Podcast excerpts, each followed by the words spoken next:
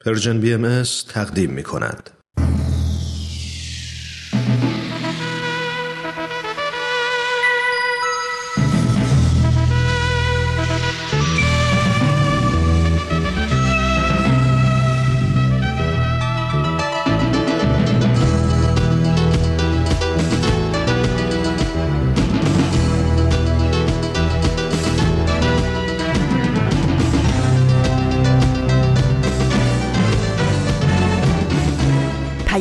دوست.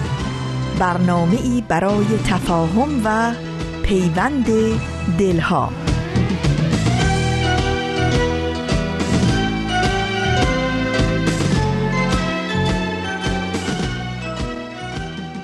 با درودی پر از مهر و دوستی از فاصله های دور و نزدیک به یکایک شما شنوندگان عزیز رادیو پیام دوست. امیدواریم در هر کوی و خانه و سرای این گیتی پهناور که شنونده برنامه های امروز رادیو پیام دوست هستید با دلگرمی و امید روز و روزگار رو سپری کنید.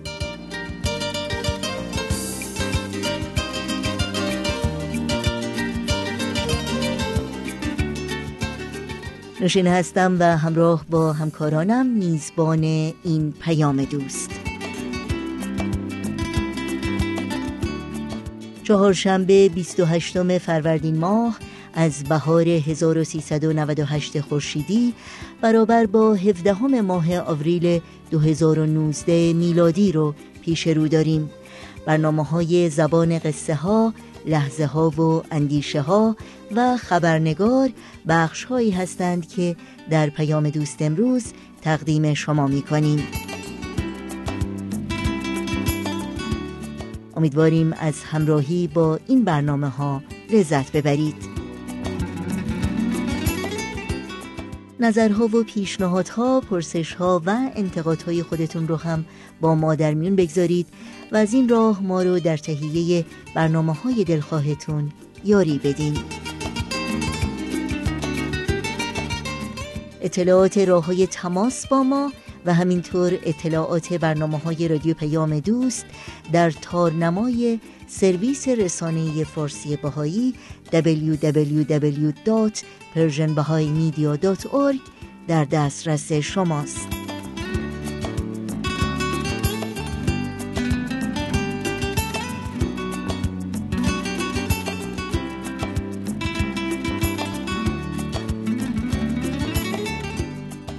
این صدا صدای رادیو پیام دوست با ما همراه باشید.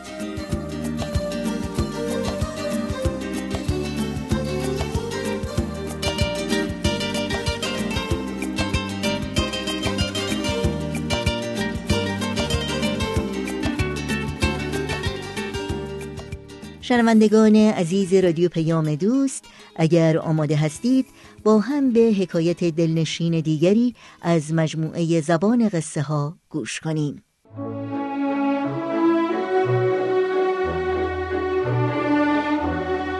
همراهان عزیز و گرامی امیدواریم هر کجا که هستید شاد و تندرست باشید.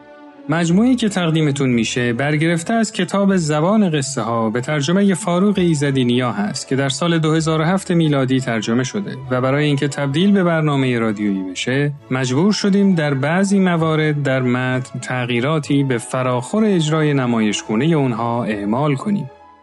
از شما دعوت می‌کنم به برنامه‌ای که امروز براتون در نظر داریم توجه کنید.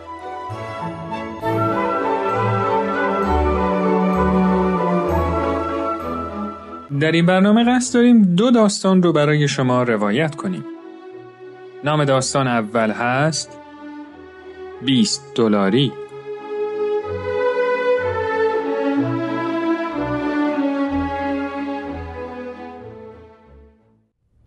سخنران قصه ما به تالاری دعوت شده بود تا سخنرانی کنه. اون شب حدود دیویس نفر اومده بودن تا به حرفاش گوش کنن و درس زندگی بگیرن.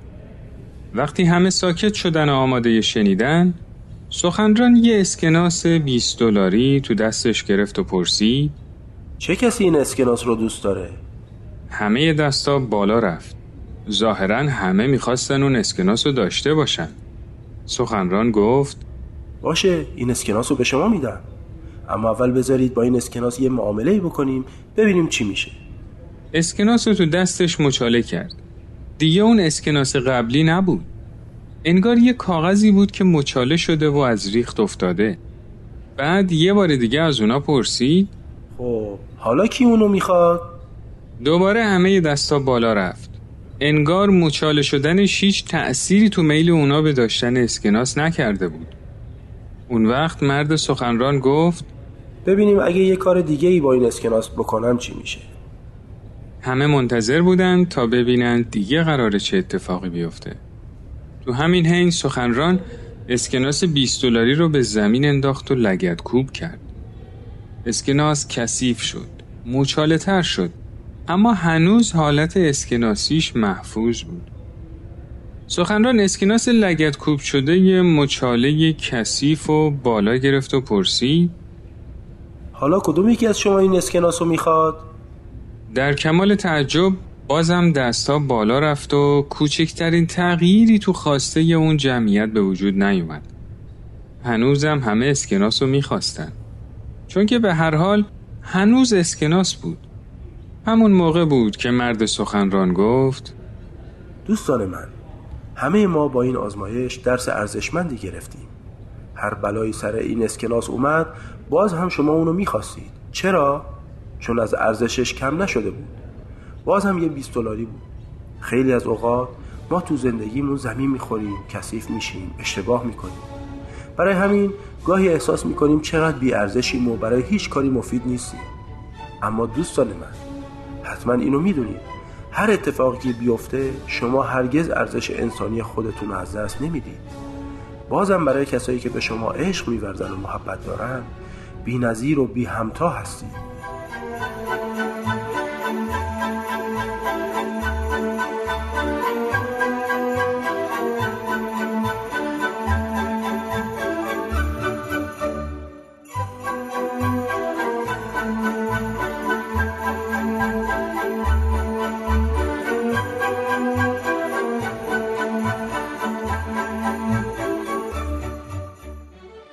اما داستان دوم نامش هست گردنبند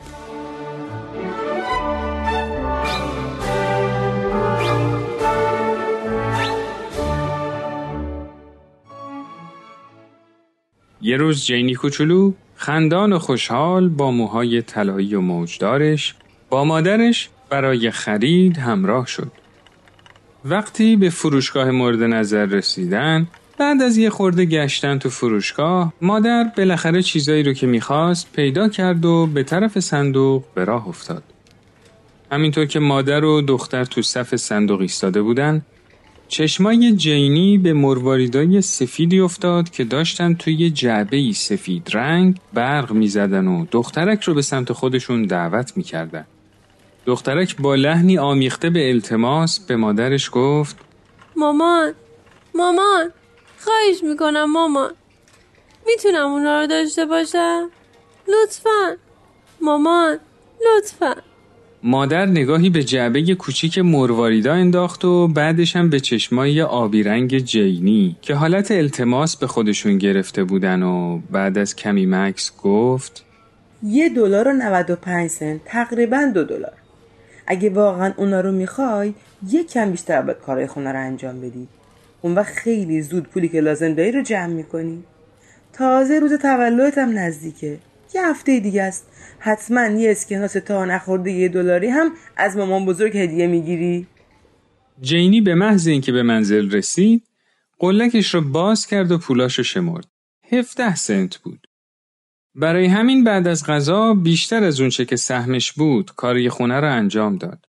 بعدش هم رفت سراغ همسایهشون خانم مکلیمز و ازش خواست در ازای ده سنت گلای قاصدک رو براش بچینه. بالاخره روز تولدش هم رسید. مادر بزرگ یه اسکناس نو و تا نخورده یه دلاری به جینی داد و با پولایی که خودش تو این مدت جمع کرده بود بالاخره تونست اون گردنبند مروارید بدلی رو بخره. جینی گردنبند مرواریدش رو خیلی دوست داشت. وقتی اونو گردنش مینداخت احساس می‌کرد لباس مرتبی پوشیده و بزرگ شده. جینی گردنبند رو هیچ وقت از خودش دور نمی کرد. جینی یه پدر مهربون داشت که هر شب قبل از خوابش به طبقه بالا می اومد تا براش قصه بگه. یه شب وقتی قصه تموم شد پدرش پرسید جینی منو دوست داری؟ بله پدر این چه حرفیه خب می‌دونین که چقدر دوستتون دارم. اگه منو دوست داری پس اون مرواریداتو بده به من. نه پدر مرواریدا رو نه. شما می‌تونین پرنسس رو داشته باشین. همون اسب سفید توی اسباب بازی ها. اونی که دم صورتی داره.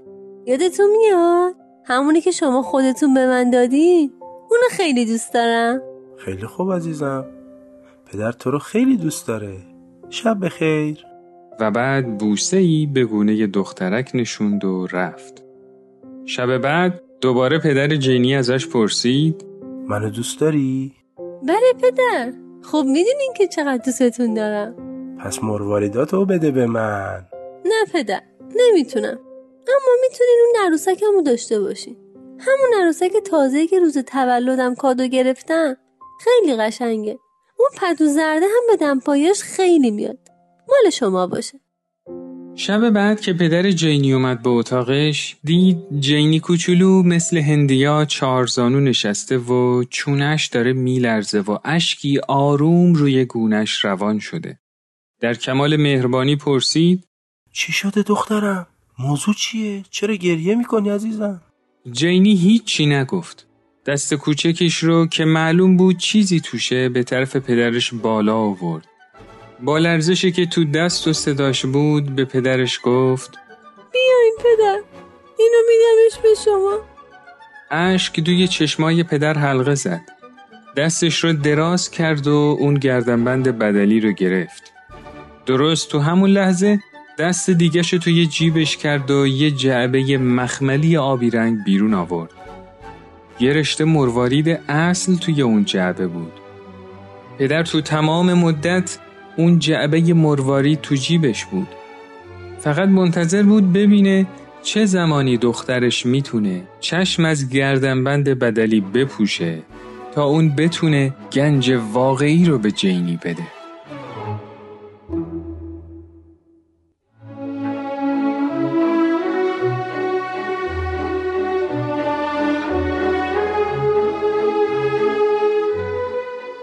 دوستان و همراهان عزیز امیدوارم که از این داستان لذت کافی رو برده باشید.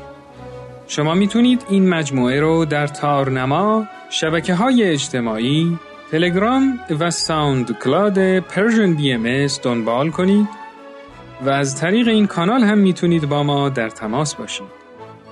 تا برنامه دیگه و داستانی دیگه روز و روزگار خوش.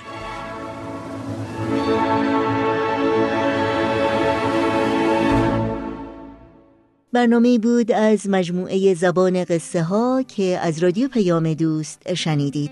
پیام دوست امروز رو ادامه بدیم با قطعه موسیقی که امیدوارم لذت ببرید.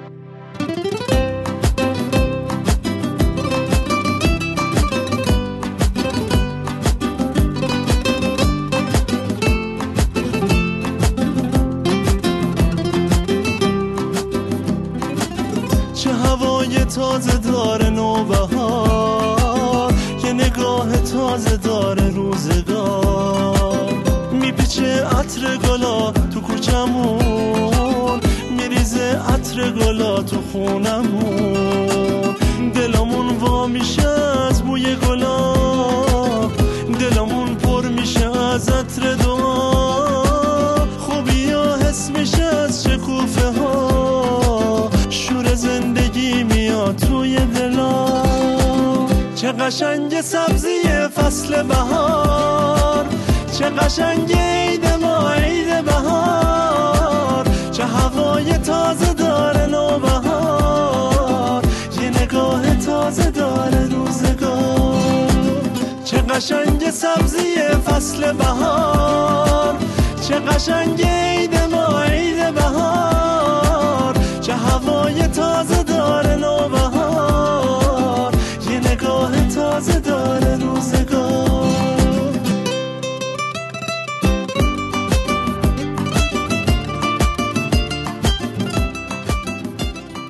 لحظه ها و اندیشه ها برنامه کوتاهی است از رادیو پیام دوست که در این ساعت تقدیم شما می کنیم.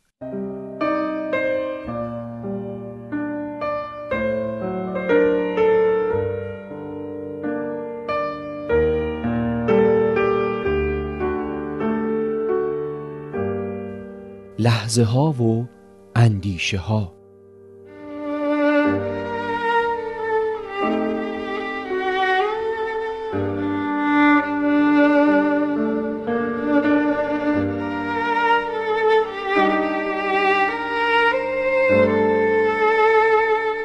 چند مغازه برای خریدن یه جنس سر زدیم و هنوز نمی‌دونیم کدوم یک از اونها قیمت اصلی رو میگن.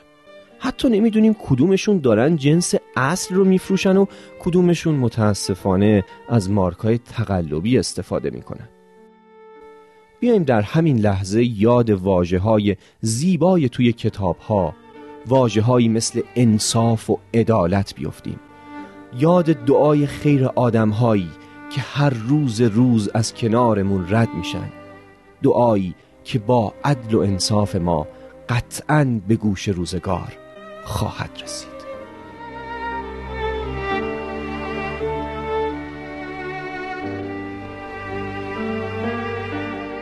شما شنونده برنامه لحظه ها و اندیشه ها از رادیو پیام دوست بودید.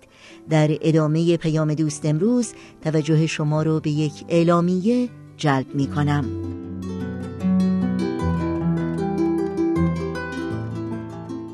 شنوندگان عزیز رادیو پیام دوست به اطلاعتون برسونیم که در طی روزهای سی و یکم فروردین ماه تا سیزدهم اردیبهشت ماه دو فیلم مستند با نامهای The Gate یا سید باب و The Light to the World یا نوری برای عالم با برگردان فارسی از دو تلویزیون ماهواره‌ای پارس و اندیشه به وقت تهران پخش خواهند شد.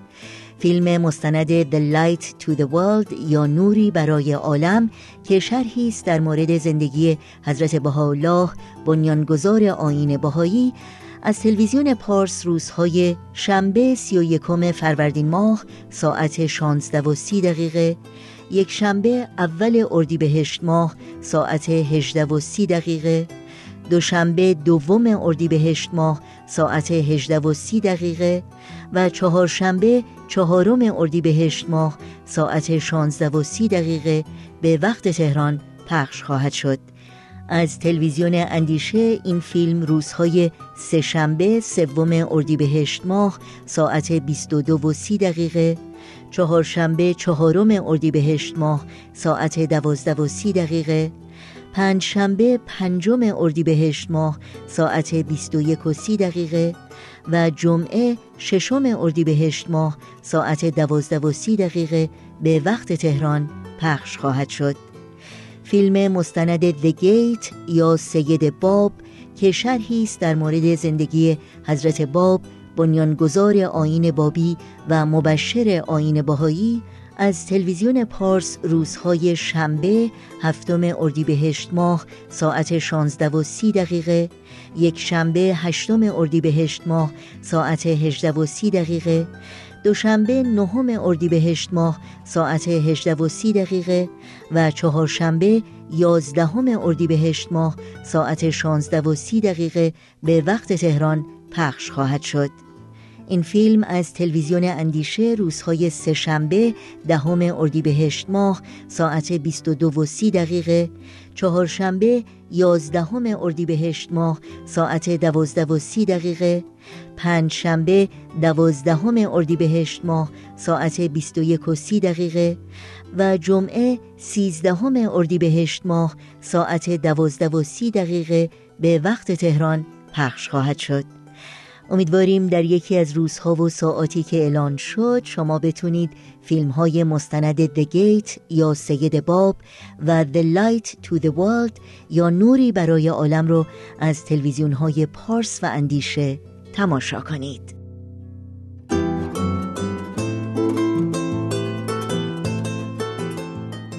شنوندگان عزیز رادیو پیام دوست وقت اون رسیده که با خبرنگار همراه بشیم. خبرنگار.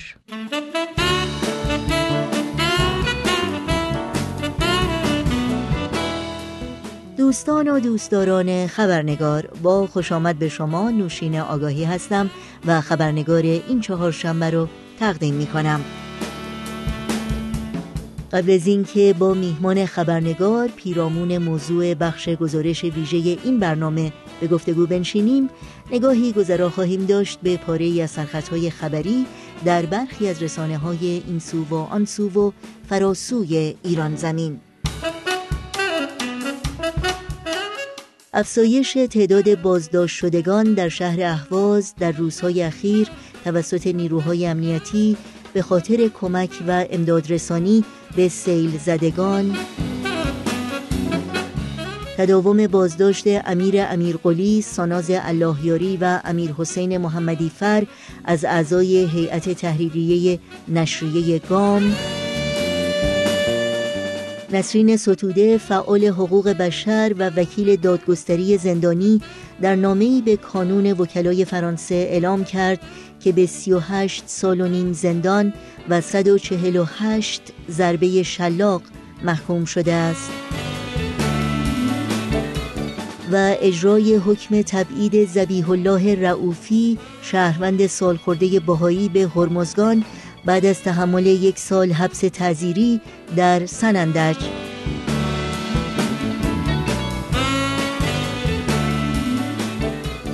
و اینها از جمله سرخطهای خبری برخی از رسانه ها در روزهای اخیر بودند.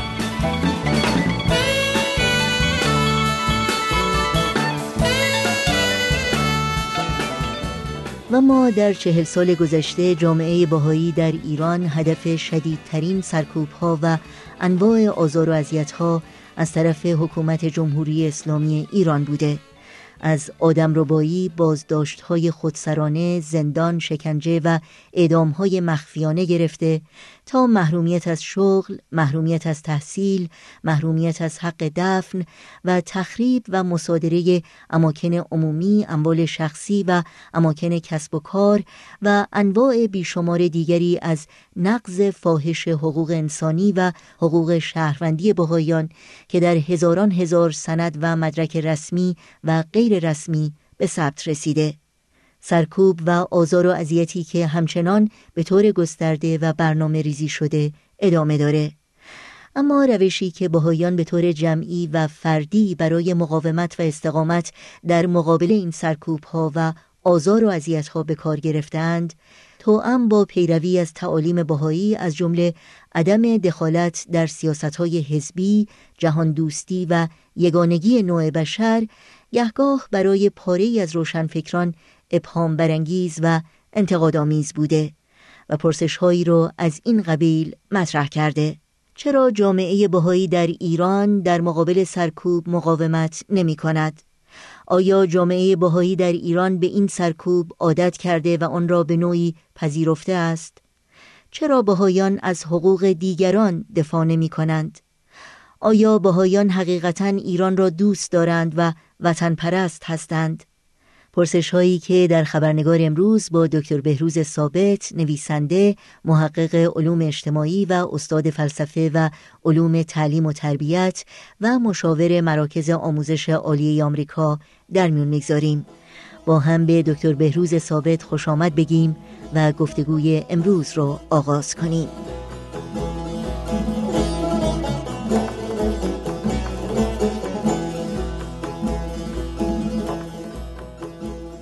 آقای دکتر بهروز ثابت به برنامه خبرنگار بسیار خوش آمدین. ممنونم از اینکه باز هم وقت عزیزتون رو به ما دادین و در برنامه این هفته حضور دارین. خیلی ممنون از این فرصت دوباره و ضمنا به تمام شنوندگان عزیز برنامه خبرنگار هم درود میفرستم. خیلی ممنونم. همونطور که شما هم می‌دونید چهل ساله که از پیروزی جمهوری اسلامی در ایران میگذره و بیش از چهل ساله که ما شاهد آزار و اذیت جامعه بهایی در ایران بودیم و نقض حقوق انسانی و حقوق شهروندی اونها. یکی از انتقاداتی که به جامعه بهایی در ایران میشه اینه که اونها در مقابل سرکوب عکس عملی نشون نمیدن و یا در حقیقت به نوعی با این سرکوب عادت کردند و در حقیقت قبول کردند که این سرکوب و آزار و ها هست نظر شما در این مورد چیه؟ آیا این انتقاد درستی هست؟ بله البته ممکنه که کسانی که این مطلب رو مطرح کردن خب طبیعتا از یک نگاه بیرونی یعنی از بیرون به جامعه بهایی نظر انداختن و لذا می‌تونیم حدس رو بر این بگذاریم که از دینامیزم و شرایط و موقعیت جامعه بهایی و و اونچه که این جامعه رو نیرو میبخشه و انرژی میبخشه و حیات میبخشه شاید بیخبر باشن. حقیقت این است که جامعه بهایی جامعه نیست که به دنبال شهید شدن باشه یا حتی بخواد شهید نمایی بکنه بلکه برعکس آین بهایی یک آین نیست که مطابق قواعد و ضوابط یک جامعه مدرن و مترقی می‌خواد که نقش خودش رو در مدرن ساختن ایران ایفا بکنه و به عنوان ایرانیان جامعه بهای ایران هم می‌خواد در این تحولات اساسی مملکتشون نقشی داشته باشند این رو ما در طول تاریخ ایران به صور مختلف دیدیم. چه در ساختن مدارس برای افراد جامعه بهایی و باز کردن اون مدارس به روی افراد غیر بهایی اینها مدارسی بودند که دخترها رو میپذیرفتند در زمانی که شرایط تحصیل برای زنان در ایران بسیار محدود و تحت فشار بود. و نه تنها این بلکه از بنیانگذاران آموزش و پرورش نوین به شمار میانید زیرا که برنامه درسی این مدارس مطابق سیستم سمیناری و یا حوزه علمی اسلامی نبود بلکه مطابق آخرین استانداردهای علمی و آموزشی بود. و یا سایر تحولاتی که در ایران ایجاد شده و به صور مختلف ما دیدیم که جامعه بهایی نقش خودش رو سعی کرده که در هر حوزه‌ای که بهاییان تخصص پیدا کردن و یا از خودشون مهارت‌هایی نشون دادن چه در حوزه تجارت بازرگانی چه در حوزه علم و هنر و چه در حوزه تعلیم و تربیت این جامعه تحولات و تأثیرات بسیار عمیقی در جامعه ایران گذاشتن. یکی از آخرین نمونه هایی رو که من می‌تونم ذکر بکنم که بعد از انقلاب اسلامی در ایران رخ داد این بود که جامعه بهایی رو چنان که شاید خیلی از شنوندگان عزیز بدونن جوانان بهایی رو اجازه ورود به دانشگاه نداده و نمی‌دهند و در نتیجه اینها رو به صورت اجباری محدود کرده بودند به اینکه دچار یک نوع فقر فرهنگی بشن و طبیعتا در اثر اون فقر فرهنگی هم قوای درونی و اون قوای زاینده این جامعه از بین بره. اما جامعه بهایی در حالتی که زیر فشار بود در حالتی که سران این جامعه دست دسته اعدام شده بودند و یا به زندانها رفته بودند و شرایط اقتصادی برای جامعه بهایی بسیار محدود بود اینها به دور هم جمع شدند و در یک محیط که بر اساس همکاری و معاونت و عشق به تعلیم و تحصیل و تربیت بود. بنای یک دانشگاه رو گذاشتن که دانشجویان بهایی که محروم بودن از تحصیلات عالیه و ورود به دانشگاه های ایران اونها بتونن فرصتی داشته باشند برای تحصیل در جامعه ایران. این دانشگاه بهایی و یا اون چی که به عنوان BIHE مشهور هست این یک نوع مدرسه دینی نیست که تعالیم دیانت بهایی در اون تدریس بشه بلکه این مؤسسه در حقیقت بر مبنای علمی ایجاد شده و چه در حوزه تحصیلات دوره لیسانس و یا کارشناسی و یا چه در حد کارشناسی ارشد رشته های مختلفی ایجاد کرده و به قدری در این کار دقت و تلاش و فداکاری به کار رفته که با وجود اینکه محصلین و فارغ و تحصیلان این مرکز علمی یا این معهد علمی مورد تایید وزارت فرهنگ و یا علوم ایران نبودن اما اینها صرفا بر اساس اونچه که از خودشون نشون دادن و اون عشق و علاقه که در کارشون بوده بسیاری از اونها تونستن در دانشگاه های درجه یک دنیا به تحصیلات خودشون تا سطح دکترا ادامه بدن. و در حقیقت تأسیس دانشگاه بهایی در ایران در این شرایط خشن و پربلا در حقیقت می‌تونیم بگیم نوعی از استقامت سازنده بود که جامعه بهایی از خودش نشون داد و این در حقیقت بهترین دلیل بود که جامعه بهایی جامعه نیست که از اذیت و آزار خودش و یا از سرکوب خودش قانع باشه و یا پذیرفته باشه. جامعه بهایی راه های خودش رو برای احقاق حق و دفاع از جامعه پیش می‌گیره و اون راه های قانونی است. و اگر راه های قانونی در سطح مملکت بسته باشه به مؤسسات و نهادهای بین المللی شکایت می‌بره. و این رو ما دیدیم که در همین بعد از انقلاب ایران و این جامعه بهایی مورد حمایت و پشتیبانی از سازمانهای حقوق بشری و نهادهای جهانی قرار گرفت و اینها همه دال بر این است که جامعه بهایی این این شرایط رو نپذیرفته. اما حالتی رو هم نداره که بخواد به خشونت و یا به شیوه هایی که مورد پذیرش این جامعه نیست بخواد از حقوق خودش دفاع بکنه. بله خیلی ممنونم. در همین زمینه یکی از انتقادات دیگه ای که به جامعه باهایی میشه این هست که باهاییان فقط از حقوق خودشون دفاع می‌کنن یا مشغله فکریشون فقط وضعیت خودشون در ایران هست و از حقوق دیگران در ایران افراد دیگری که حقوقشون پایمال شده دفاع نمی‌کنن در این مورد نظر شما چی هست؟ بله ببینید مسئله اساسی اینه که وقتی ما صحبت از دفاع از حقوق دیگران می‌کنیم ببینید لازمه دفاع از حقوق دیگران برای یک جامعه این هست که اون جامعه در صحنه اجتماع حاضر باشه. یعنی در صحنه اجتماع بتونه عقاید و آرا و دیدگاه های خودش رو بیان بکنه. اما تاریخ شاهده که این آین یعنی آین بهایی بیشتر از 170 سال که از آغاز پیدایشش میگذره تحت سرکوب و اذیت و آزار قرار داشته و در حقیقت می‌تونیم بگیم حضور آین بهایی در جامعه ایران مثل تابویی بوده که در اثر سمپاشی های دشمنان این آین بایستیم از اون پرهیز کرد. در حقیقت اگر هم مورد سرکوب نبوده در بره هایی از تاریخ دچار توطعه سکوت بوده. یعنی خواستن با سکوت کردن و یه همچین جامعه اصلا حضور نداره در ایران بخوان این جامعه رو از بین ببرن. و لذا در چنین شرایطی انتظار اینکه جامعه بهایی بتونه یا می‌تونسته با آزادی دیدگاه خودش رو نسبت به حقوق سایر انسان ها و یا شرایط بهبود جامعه و یا مفهوم عدالت اجتماعی بیان بکنه. یه همچین توقعی قطعا بی انصافی صرف است. چرا که معمولا در شرایط مشابه تاریخی یعنی در جوامعی که در طول تاریخ به این طریق و یا با طرق شبیه این ایزوله شدن و مورد حمله و آزار قرار گرفتن و یا قربانی توطعه سکوت بودن اینها یک جلوه های شدید درونگرایی رو از خودشون نشون دادن و طبیعتا به خاطر مسئله حفظ و بقای خودشون لذا مصالح و شرایط اجتماعی و داخلی خودش رو در اولویت قرار دادن. اما جامعه بهایی نه تنها درونگرا نشده بلکه تا حدی که برایش امکان پذیر بوده در زندگی اجتماعی ایران و در جریان مدرن سازی این مملکت دست داشتن یعنی جامعه بهایی.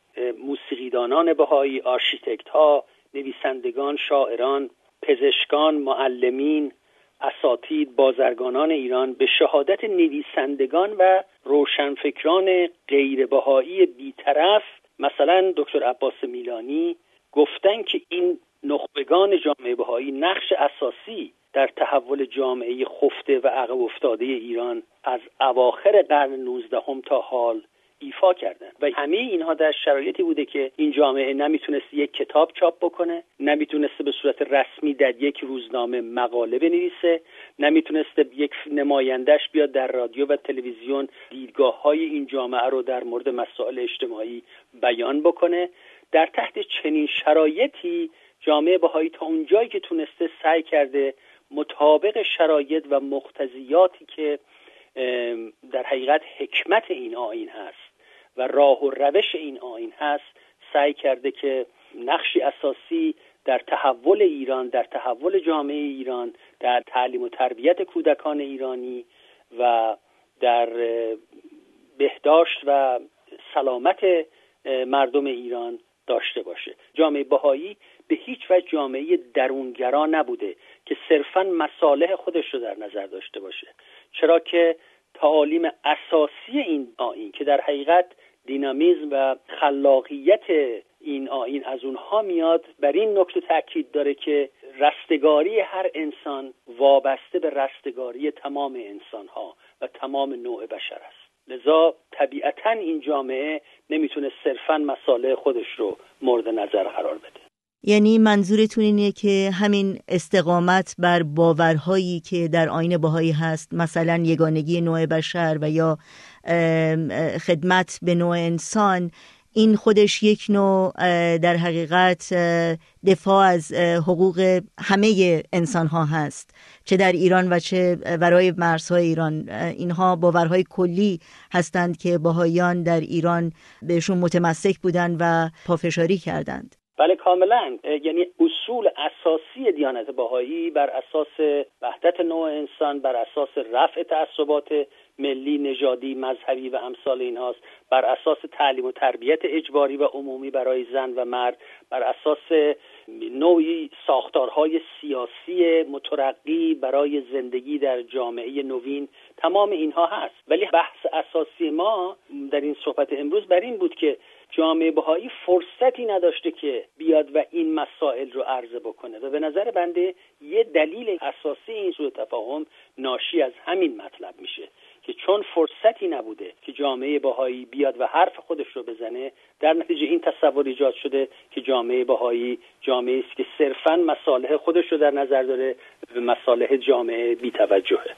نکته بعدی که در حقیقت گاهی در انتقادات افراد میشنویم این هست که باهایان به خاطر اون دیدگاه جهان شمولی که دارند ایران رو اونقدر به عنوان وطن اصلیشون ارج نمی نهند و اون حس وطن پرستی رو ندارند نظر شما در این مورد چیه و چه پاسخی به این انتقاد میشه داد؟ بله البته آثار باهایی شاهد و گواه هستند که میهندوستی و بخصوص در مورد جامعه ایران چقدر از طرف بزرگان این جامعه مورد تایید قرار گرفته که حضرت عبدالبها در بیانی اشاره می‌کنن که هیچ خیانتی هیچ جرمی هیچ گناهی بدتر از خیانت به دولت نیست خیانت به ملت نیست. و دهها بیان هست در آثار بهایی در مورد اهمیت دوست داشتن ایران و آینده ایران و نقشی که جامعه بهایی در این جامعه باید ایفا بکنه. اون چه که در اصل شاید مورد نظر جامعه بهایی نیست ناسیونالیزم افراطی و یا ملتگرایی افراطی است. یعنی جامعه بهایی تفاوت می‌گذاره بین میهندوستی و ناسیونالیزم افراطی که متاسفانه دوباره گویی در گوش و کنار جهان سر برون کرده و می‌خواد تمام دستاوردهای پنجاه شست هفتاد سال گذشته رو در مورد یک نظم بین المللی از بین ببره.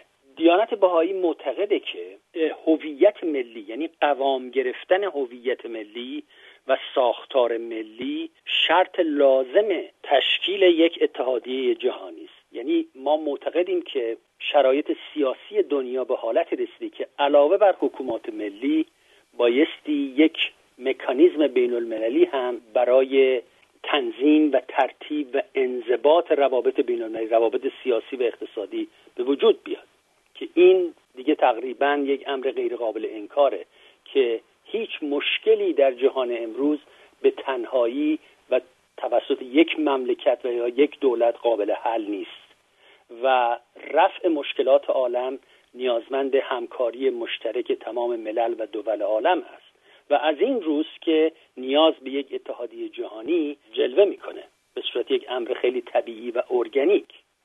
اما جامعه بهایی در این حال معتقده که پایه های یک نظم بین المللی و یا حکومت جهانی بر حکومات ملی باید استوار باشه. یعنی رسیدن به اون نظام بین المللی بایستی از طریق نظامات ملی جلو بره. و در آثار باهایی همینطور ابعاد هویت ملی مثل سرزمین و تاریخ مشترک زبان نمادهای ملی و یا ادبیات و فرهنگ و همینطور ساختار سیاسی اینها همه مورد تایید قرار گرفتن.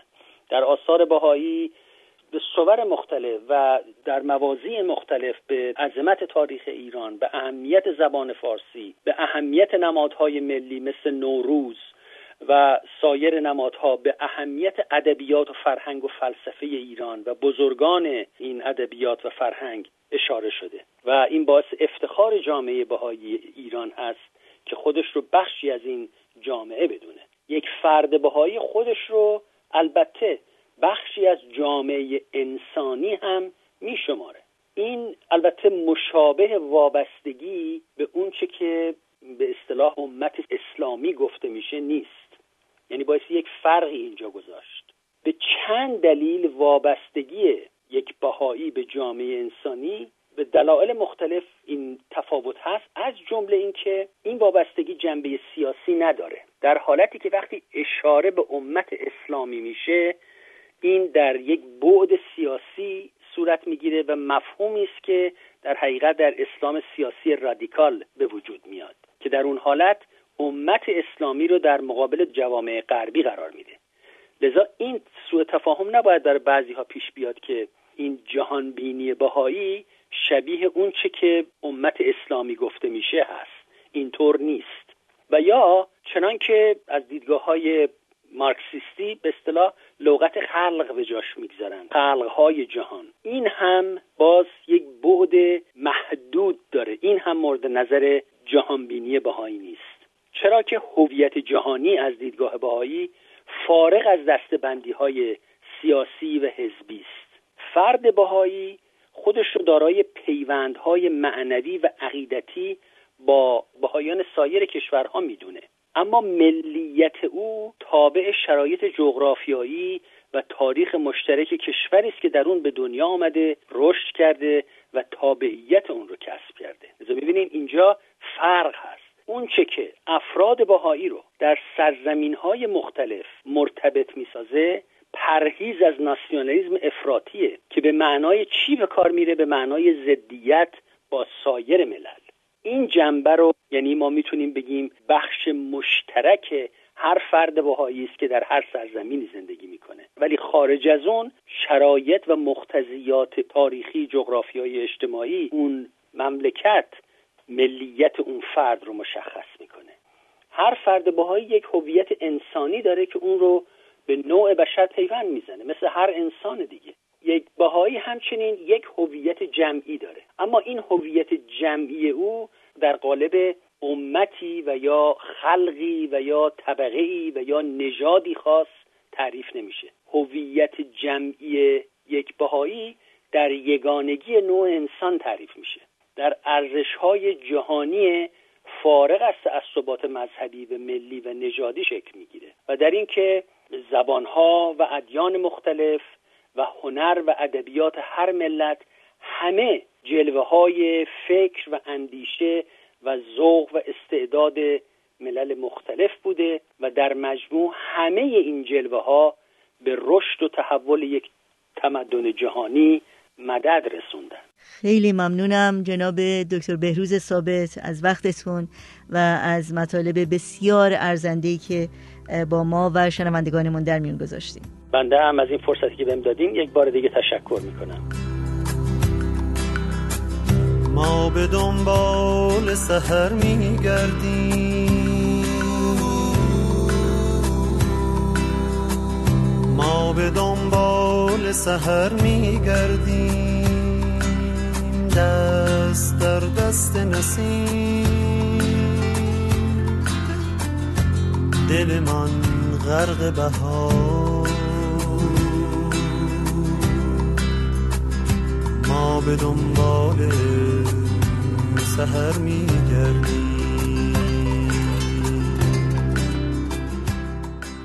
شنوندگان عزیز در اینجا به پایان برنامه های این چهار شنبه رادیو پیام دوست می‌رسیم.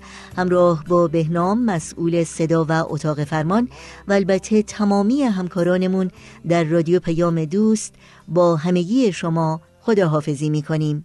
تا روزی دیگر و برنامه دیگر شاد و پیروز باشید.